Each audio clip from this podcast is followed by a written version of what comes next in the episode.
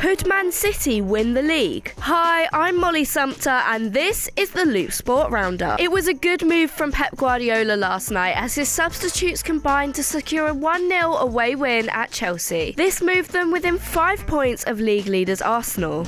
It wasn't so great for Chelsea's Aubameyang though, as he becomes the first player this season to be subbed on and off in the same match. This was only made worse for Aubameyang when he found out his replacement was an 18-year-old.